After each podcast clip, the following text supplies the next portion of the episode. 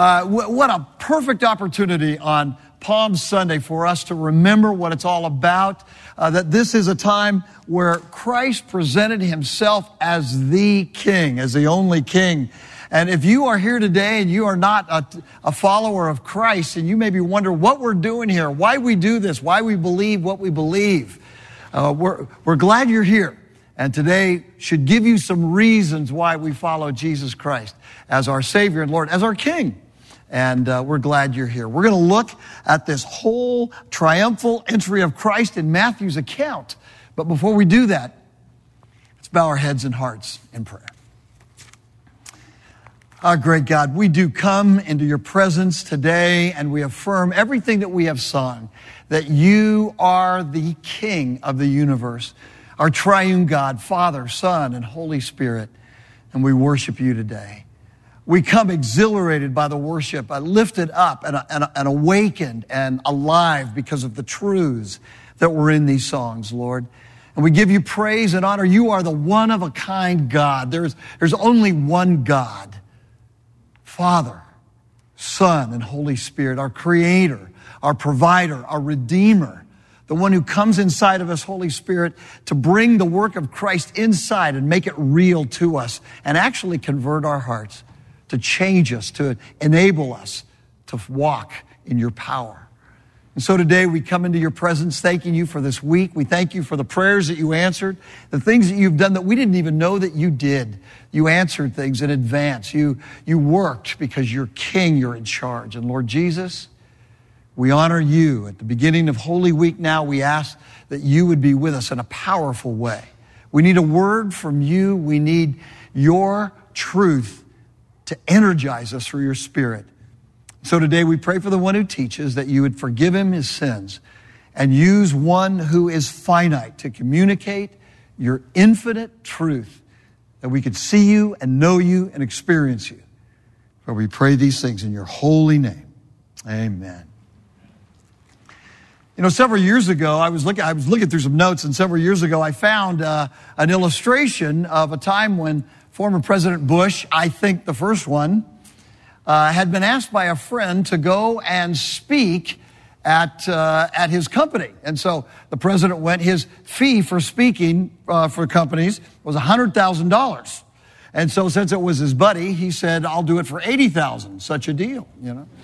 So he went and spoke, and afterwards his friend was talking about what an amazing company it is, going on and on about uh, what it was producing, what it was doing for the world. And so uh, the president apparently asked if he could get his speaking fee to be put in stock and not in cash. And so the guy said, sure, that's absolutely. And so he did it. And when uh, he cashed in the stock, uh, it, it brought uh, the fruit of $14.4 million when it went public.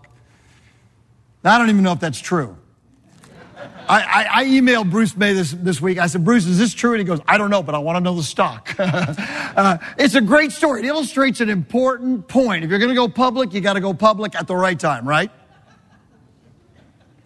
And for Jesus, that is absolutely true. Palm Sunday is when he goes public. Palm Sunday was the right time. Our text today is so important because we get so used to this story. This was wonderful with these kids coming. I love that. Palm branches. They were probably palm branches. There's precedence in scripture, as we'll see, for palm branches being waved before the king. And so good to have our new members Brent, brought to us today. This is a big day and we welcome you. We're glad for your uh, profession of faith in Christ. This is a big day. But, but Palm Sunday, we get so used to this that we, we forget the significance. This was the day that Jesus went public in his ministry. Matthew records five times where Jesus wanted to, to, to put it on the down low who he really was. Uh, in Matthew 8, he healed a leper and then he looked at him and he said, Tell no one in, in Matthew 9, he healed a synagogue leader. He healed a woman with a 12 year problem of internal bleeding and two blind guys. And he sternly warns them, tell no one. Joe Creech has admitted here that his kids think he has a stern look. I have a stern look. I can do that. Can you imagine Jesus stern look, the eternal Son of God come in flesh, giving a stern look. I don't know. It must have been, uh, but he sternly warned them, see here, after he heals them, let no one know about this. Matthew 12. After Jesus healed a guy in church on the Sabbath, uh, this, the, the leaders of the synagogue got upset because he was healing in church on Sunday morning. Imagine that, or Saturday morning. Imagine that. That'd be terrible. And so the leaders were all upset. And so he, he, he, he led all the others who were sick uh, and they followed him outside and he healed them. I would have gone if I was had not been healed initially. I would have followed him too. And after he healed all these people, he said, and he warned them not to make him known. Matthew 16. After Jesus asked Peter, "Who do you guys think I am?" You are the Christ, the Son of the living God. He sternly warns them not to tell anybody. And then Matthew 17, Mount Transfiguration. Remember, I said last week in Philippians how Jesus laid aside his privileges? Well, here on Mount Transfiguration, he takes them back and he reveals who he is. And all of his glory shines through him. And Peter, who has to talk before he thinks, says, Lord, let's stay here forever. They come down from Mount Transfiguration, and he says that he is to tell them that he is not the Messiah. But on Palm Sunday, this is the time. This is the time to go public. It's the right time to go public. Jesus had to heal everybody he had to heal. He had to teach everybody, uh, he had to teach and to say all of the right things that he had to say before he tells them who he is and all of his fullness, lest the people be, dis- be confused. That's why. They, he didn't want them to uh, misunderstand him, but now is the time. The foundation has been laid and he goes public. And this is Matthew's account in Matthew 21, verses 17. Now, when they drew near to Jerusalem and came to Bethphage to the Mount of Olives, then Jesus sent two disciples, saying to them, Go into the village in front of you, and immediately you will find a donkey tied and a colt with her. Untie them, bring them to me. And if anyone says anything to you, you shall say, the Lord needs them, and he will send them at once. This took place to fulfill what was spoken by the prophet, saying, Say to the daughter of Zion, Behold, your king is coming to you, humble and mounted on a donkey, on a colt, colt, the foal of a beast of burden. The disciples went and did as Jesus had directed them. They brought the donkey and the colt and put them on their cloaks, and he sat on them. Most of the crowd spread their cloaks on the road, and others cut branches from the trees and spread them on the road. And the crowds that went before him and that followed him were shouting, Hosanna to the Son of David. Blessed is he who comes in the name of the Lord. Hosanna in the highest. And when he entered Jerusalem, the whole city was stirred up, saying, Who is this? And the crowd said, This is the prophet Jesus from Nazareth of Galilee. And Jesus entered the temple and drove out all who sold and, and bought in the temple. And he overturned the tables of the money changers and the seats of those who sold pigeons. He said to them, It is written, My house shall be called a house of prayer, but you make it a den of robbers. And the blind and the lame came to him in the temple, and he healed them. But when the chief priests and the scribes saw the wonderful things that he did and the children crying out in the temple, Hosanna to the Son of David, they were indignant. And they said to him, Do you hear what these are saying? And Jesus said to them, Yes. Have you never read, out of the mouths of infants and nursing babes, you have prepared praise? And leaving them, he went out of the city to Bethany and lodged there. This is God's holy word. So, what's Palm Sunday all about? Palm Sunday is the beginning of the last act of the greatest drama of all of human history that becomes literally the center point of all of human history. Jesus is presenting himself as the king, but not only the king of the Jews, the king of the whole world. This is when he comes through and clarifies to everybody to the whole world that he is the one that follows what, what, what Moses said after me will come a prophet. Another one like me will come. Jesus is that prophet like Moses. He is the son of David. He is the king. All those genealogies in, in Matthew and Luke, don't you just love them when you get to those genealogies? And so and so begat, and so and so begat, and so and so begat. Why is it there? To remind us who Jesus is the son of David, the son of, of Abraham, the son of God.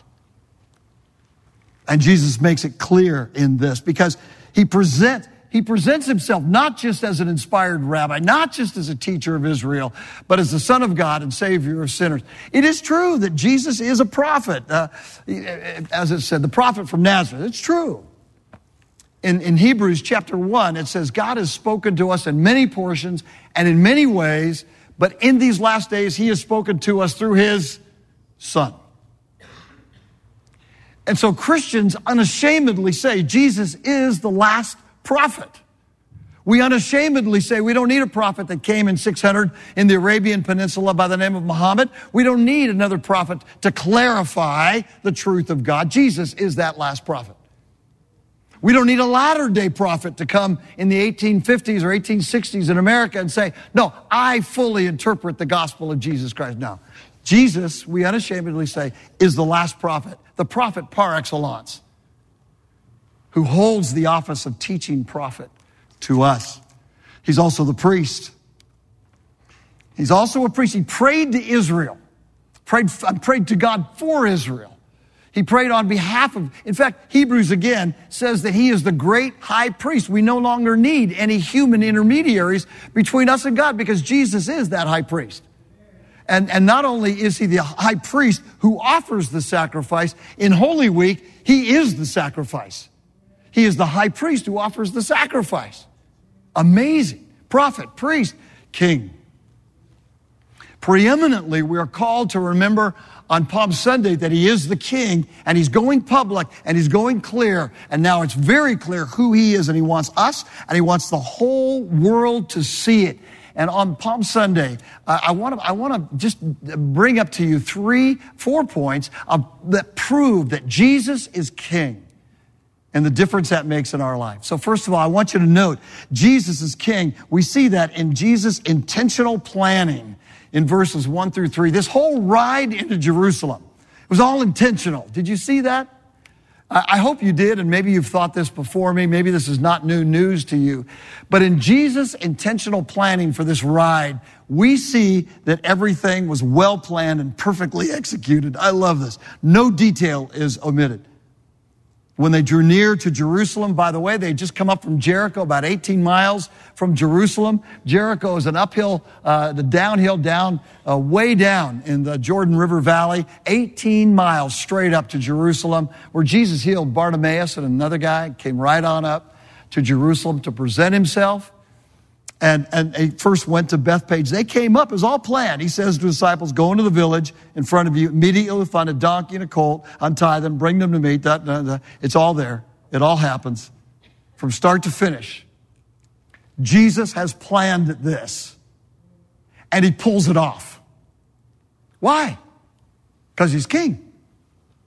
This is not a random event. This, and it's important for us to understand this is not a random event. It was planned because Jesus is king. Jesus does not do random. He doesn't do random. Why? He's the king. He's the king of the universe. And as the king of the universe, he plans that. Did your life this past week feel chaotic? Uh, with what happened at work, with happened at kids, with kids. I was with my grandkids this week. It was chaos. Beautiful chaos. Glad to go home.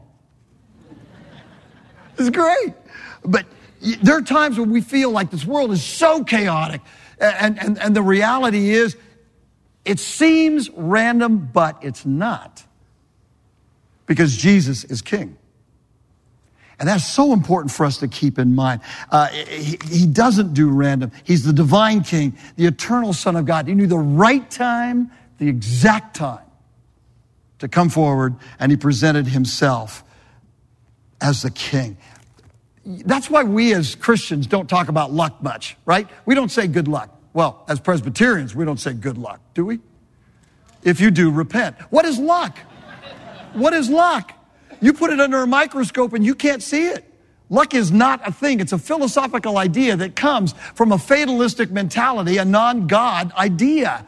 So good luck. Don't say good luck to somebody. Good luck is like saying, hey, good luck. Hope it works out for you. Probably won't. We live in a random world. The chances are 50-50. It'll go good for you. Probably won't. Good luck. We don't say good luck. Why? Because we believe in a king who's in charge.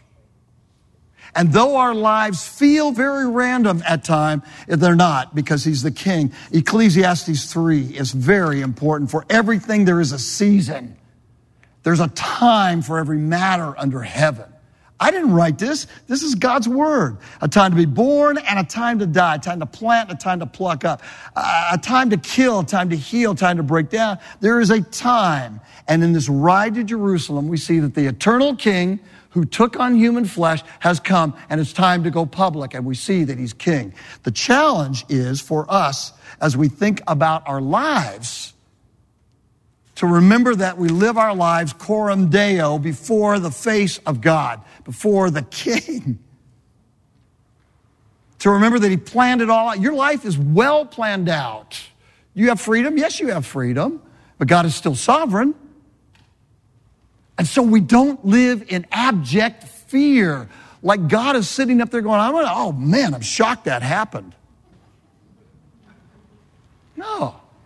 Jesus shows that he's king by his intentional planning. Secondly, by his commanding nature, again in verses one through three. I love this.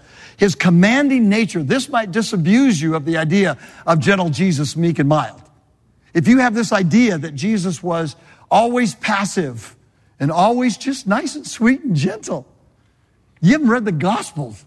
It, this is powerful. And so he says to his disciples, there it is, verse three, go. Look at the, look at the verbs. Look at the imperatives. Go, untie, bring, you shall say, tell them the Lord needs these donkeys. Bring them. I, as a leader myself, I, I like this. There are times I wish I was Catholic that I could, re- you know, lead my church. And I was, I teaching these guys. I, I, let me clarify that for you. I, I, teach a bunch of guys throughout the week, and I got a bunch of guys in uh, Catholic guys that come to one of my groups, and I said, "So, are your churches chaotic?" And they go, "No, the priest just tells us what to do, and we do it." I go, "That would be so cool." I'm a Presbyterian pastor. I tell our people what to do. They don't do anything. You know, it's just. Um, uh, here we see Jesus commanding nature, and we get a window into true discipleship. The disciples saw Jesus as a king. And so he tells them what to do, and they do it. This is not a time, and there are times as disciples, there are times when Jesus is not going to sit around and say, How do you feel about that? What, do you want to do? Do you want to do this? Let me give you some scripture. Do you feel like doing this today? He doesn't do it because he's the king. And, and, and, and we just do it. I mean, this is the center point of history creation, fall, promise, promise fulfilled the ride into Jerusalem is the beginning of the, the last act of the greatest drama in all of human history that affects all of human history. He's going to the cross. This is not a time to second guess Jesus. There are times not to second guess Jesus. God can handle our questioning, but there are times to say, Yes, Lord. There are times to read scriptures and say, Yes, Lord. I don't understand it, but I'm going to try to apply it. I, I don't know um, if you watch much of the news. A lot of people don't. And so I, am just telling you right now, our president is going through uh, a time where people are saying, you've been changing your advisors so often, and we're a little nervous. They're, they're nervous about that. And uh, I've read on the presidents, most of the presidents since Washington on down, and that doesn't bother me at all. I've seen our presidents change. This is not a political statement, by the way, I want you to know. I've seen presidents change advisors all the time. And maybe you've read uh, Doris Kearns' book on uh, the leadership of, um, of Abraham Lincoln called A Team of Rivals, where Abraham Lincoln had all of his enemies on his cabinet. And she says, What a genius leader. I don't know. I don't know. I would never have done that on my elder board. Now, here's my point, not political. My point is all human leaders need advisors. But Jesus does not need any advisors. He has never once asked my opinion on anything. Stunning.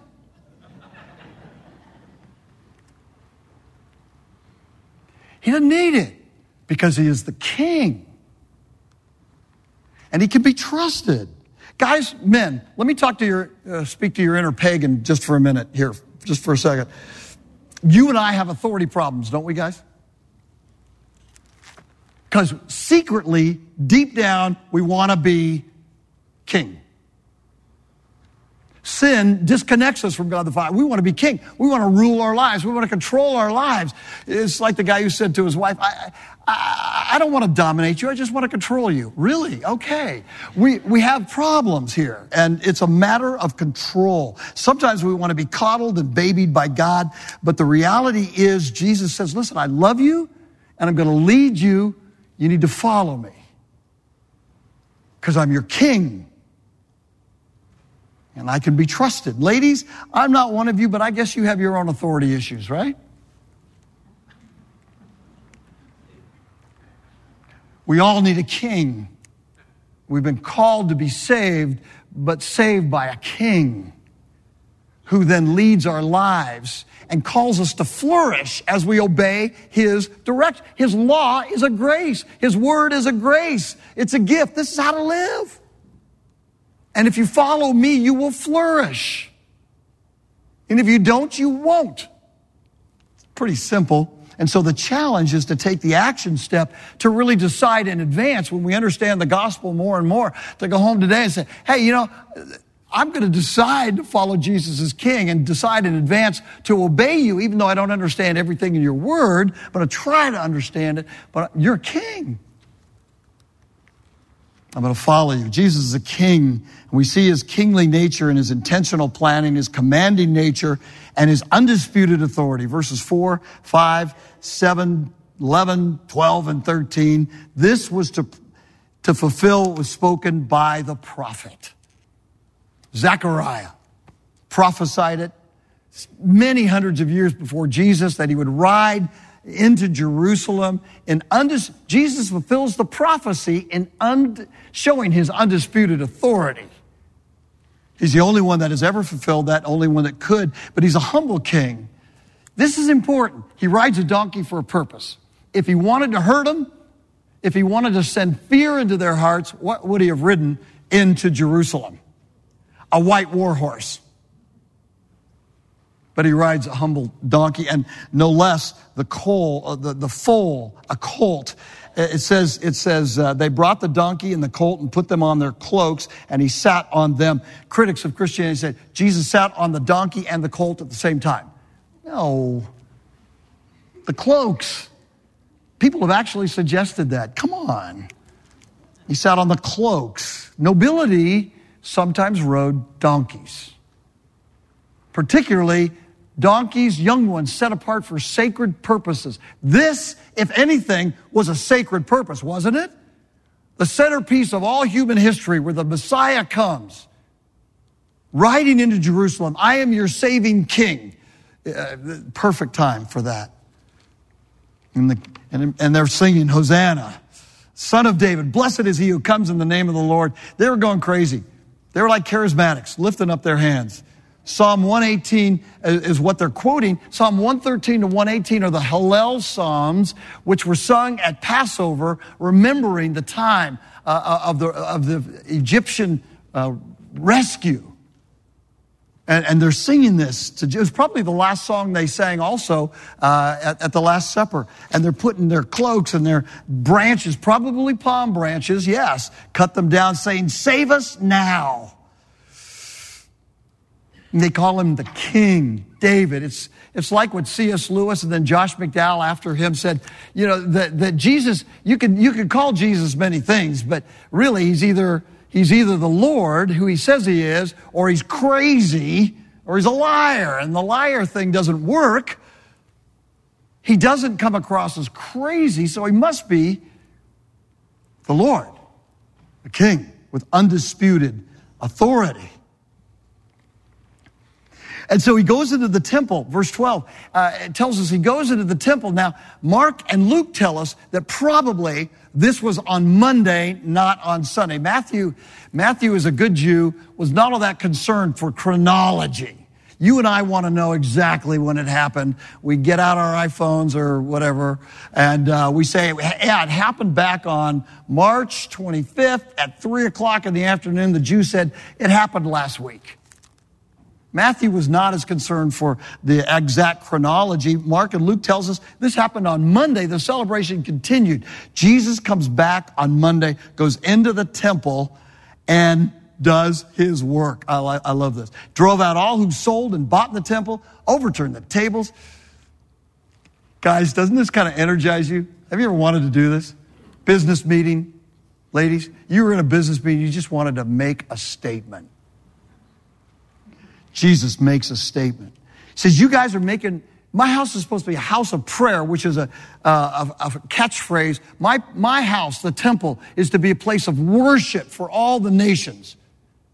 There was the court of the Gentiles, the court of the women, the court where all Jews could go, only Gentiles could go into the, this outer court, the court of the, the, the, the, women, and then the court of the Jews, and then there was the Holy of Holies, only the priest, the holy place, and then the Holy of Holies. Only the priest could go into those places a place of worship, a place of prayer, a place of redemption. And the outer courts, the courts of the Gentiles, was being turned into a place where business was transaction. Now, business is not bad, but the whole idea here is that they were bringing animals for the Passover sacrifices, right?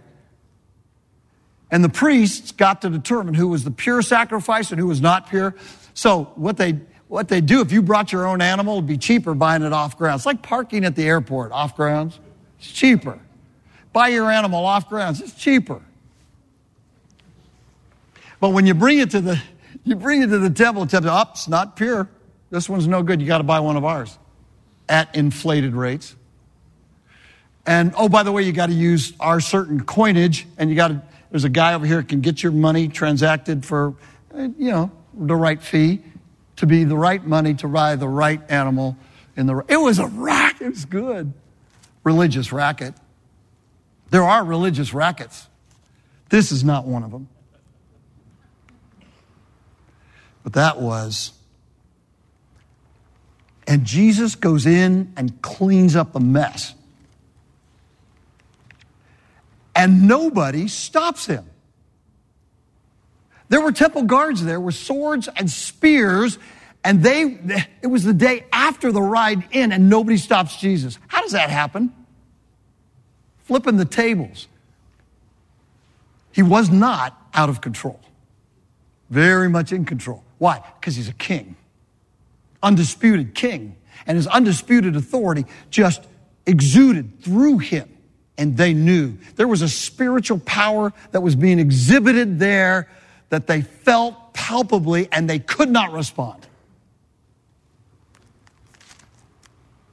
I love this. So Jesus doesn't always ask our opinion. Make disciples of all nations. Our purpose here is to make disciples to advance Christ's kingdom. He doesn't say, hey, is that a good idea? He says that's what it's about. And, and so, and so there are times when our soul is like these people. We cry out, save me now. You are the king. And He will come to meet our needs. I, here's an action step I challenge you to. He's the undisputed king. Instead of running to other things when you get depleted, instead of running elsewhere when you're feeling bad about yourself, when you fail, instead of running to stuff money, sex, power, you name it. I was thinking about this the other day as I was sitting down finally. It was a very busy week. Uh, it was two weeks ago. I was sitting down uh, with the holy box of Jujyfruits. I could power down a whole box of Jujyfruits in about 35 minutes. And I'm, I'm popping those suckers in. I've ripped out uh, cavity fillings. And and I heard this little voice. What, what's going on? I go, yeah, it's, it's, it's been a long week and I'm kind of tired and I'm kind of, oh, so you're not coming to me, but you're going to Jujyfruits. Isn't it amazing what we can run to? He said, You know, why don't you get down on your knees?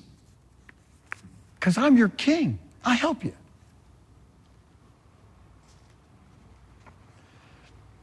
Okay. Grab a little space today, someplace, get down on your knees where nobody's there, and just say, You're my king. And I'm going to stop running to this or to that or to this or that. I'm going to run to you. Meet my needs his undisputed authority, his intentional planning, his commanding nature. One more, real quick. I love this. His loving lordship. He shows himself to be a king through his loving lordship, verses 14 through 27. So after he cleans out the temple, all these people come to him. He's there cleaning, he's flipping tables, He's saying, you guys are not, you're mistreating my house. And, and so all these guys are standing around with eyes like deer in the headlights. And then these people, lame and the poor and all these people come up to, they need to be healed. What does he do? Jesus turns right to them. By the way, Mark told us, or excuse me, Luke tells us something that Matthew doesn't. And that's when Jesus is riding into Jerusalem, he stops and he weeps as he looks at the nation. As he looks at the city, he weeps for them. Why? Because he's an undisputed, absolute king, but he's a loving Lord king. And he sees the needs of the people and he weeps. He knows your story. He knew their story, he knows our story. And he heals them. And then everybody freaks out because these kids are saying Hosanna and waving palm branches and causing chaos.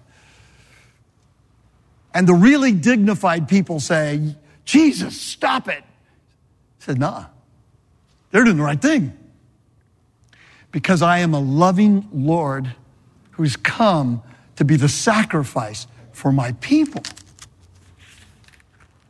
So if you're here and you don't know Christ, you don't know what Christians, I mean, you're here today, somebody brought you, we're glad you're here. Why do we follow Jesus? For these reasons. Because he really is a king who loves us. He really is power who this week, then we'll see, he comes into Jerusalem. He teaches his people. Read, uh, read after this all of the teaching that Jesus does. This is his, his last extra- extravaganza of teaching to his disciples. He teaches them day in, day out. Some of the best teaching in the Gospel of John is found uh, in this time period. He's teaching his disciples. And then he prays in the Garden of Gethsemane. And then he's arrested there Maundy, Thursday gives way to Good Friday where he eh, eh, goes through the trials and put on the cross. Why? For us. This is why the King has come to redeem us of our sins. And it causes us to flourish as we understand his work for us and as we kneel before him. So kneel before him and remind yourself, he is your king who knows your story, your story, and my story intimately. Invite somebody to Easter. My friend Scott Bull was uh, preaching this past week. I was listening to one of his sermons on Luke 14 23 about the, the parable of the feast, where the guy who's throwing the feast says, Get everybody here that needs to be here. And it doesn't fill up. And so he says, go out and compel them to come in. And I, I, that was the first time I thought about that, that really Jesus is telling the disciples to go out and speak urgently to people and compel them. You need to know about Jesus. Compel them to come to the, so compel them. You might think it's a lot too dignified, So you need to hear about an empty tomb. Come with me Sunday. Someone said, preach the gospel, always use words if necessary. But you know, as I read the Bible, it's really the other way around. Preach the gospel always and serve people to prove it. So words are always necessary. Invite them, compel them to come and hear about a king they desperately need. So Wednesday morning, I'm driving down to uh, my site downtown. Wednesday, it's about I'm on the 417 over on the east side of town. It's about 20 to 6 in the morning. I'm driving down there, and I drive fast. It's my only sin, besides Jujyfruits.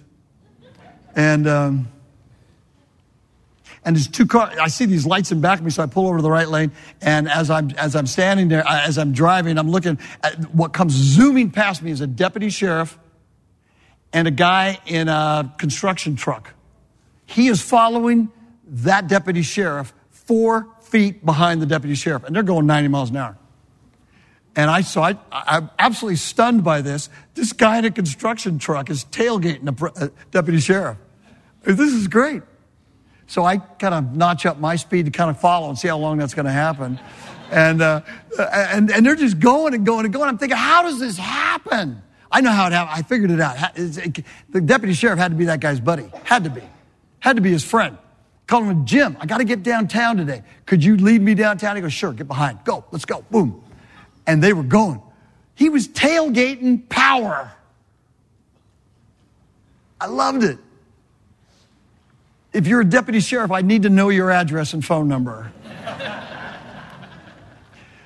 Listen, this week, what we do is we tailgate power. Because we got a king who's out in front of us. You are not powerless. He knows your story. He loves you, and in his death, burial, and resurrection, he's proved it a million times to follow the king. You'll flourish. Trust me. You take it to heart. And let's pray. Oh God, how easy it is for us to forget. Oh Lord Jesus, how easy it is to forget that you're our King. And so today we come into your presence and we worship and we ask that your word, your, your illustration of your power on Palm Sunday would propel us into this holy week of remembrance and thinking and, and involvement in the reality of your kingship, your loving lordship. Thank you for becoming our King and sacrificial Savior, may we remember all day, every day, to follow you in your power. We lift up your holy name now as we pray. In the name of the risen King. Amen.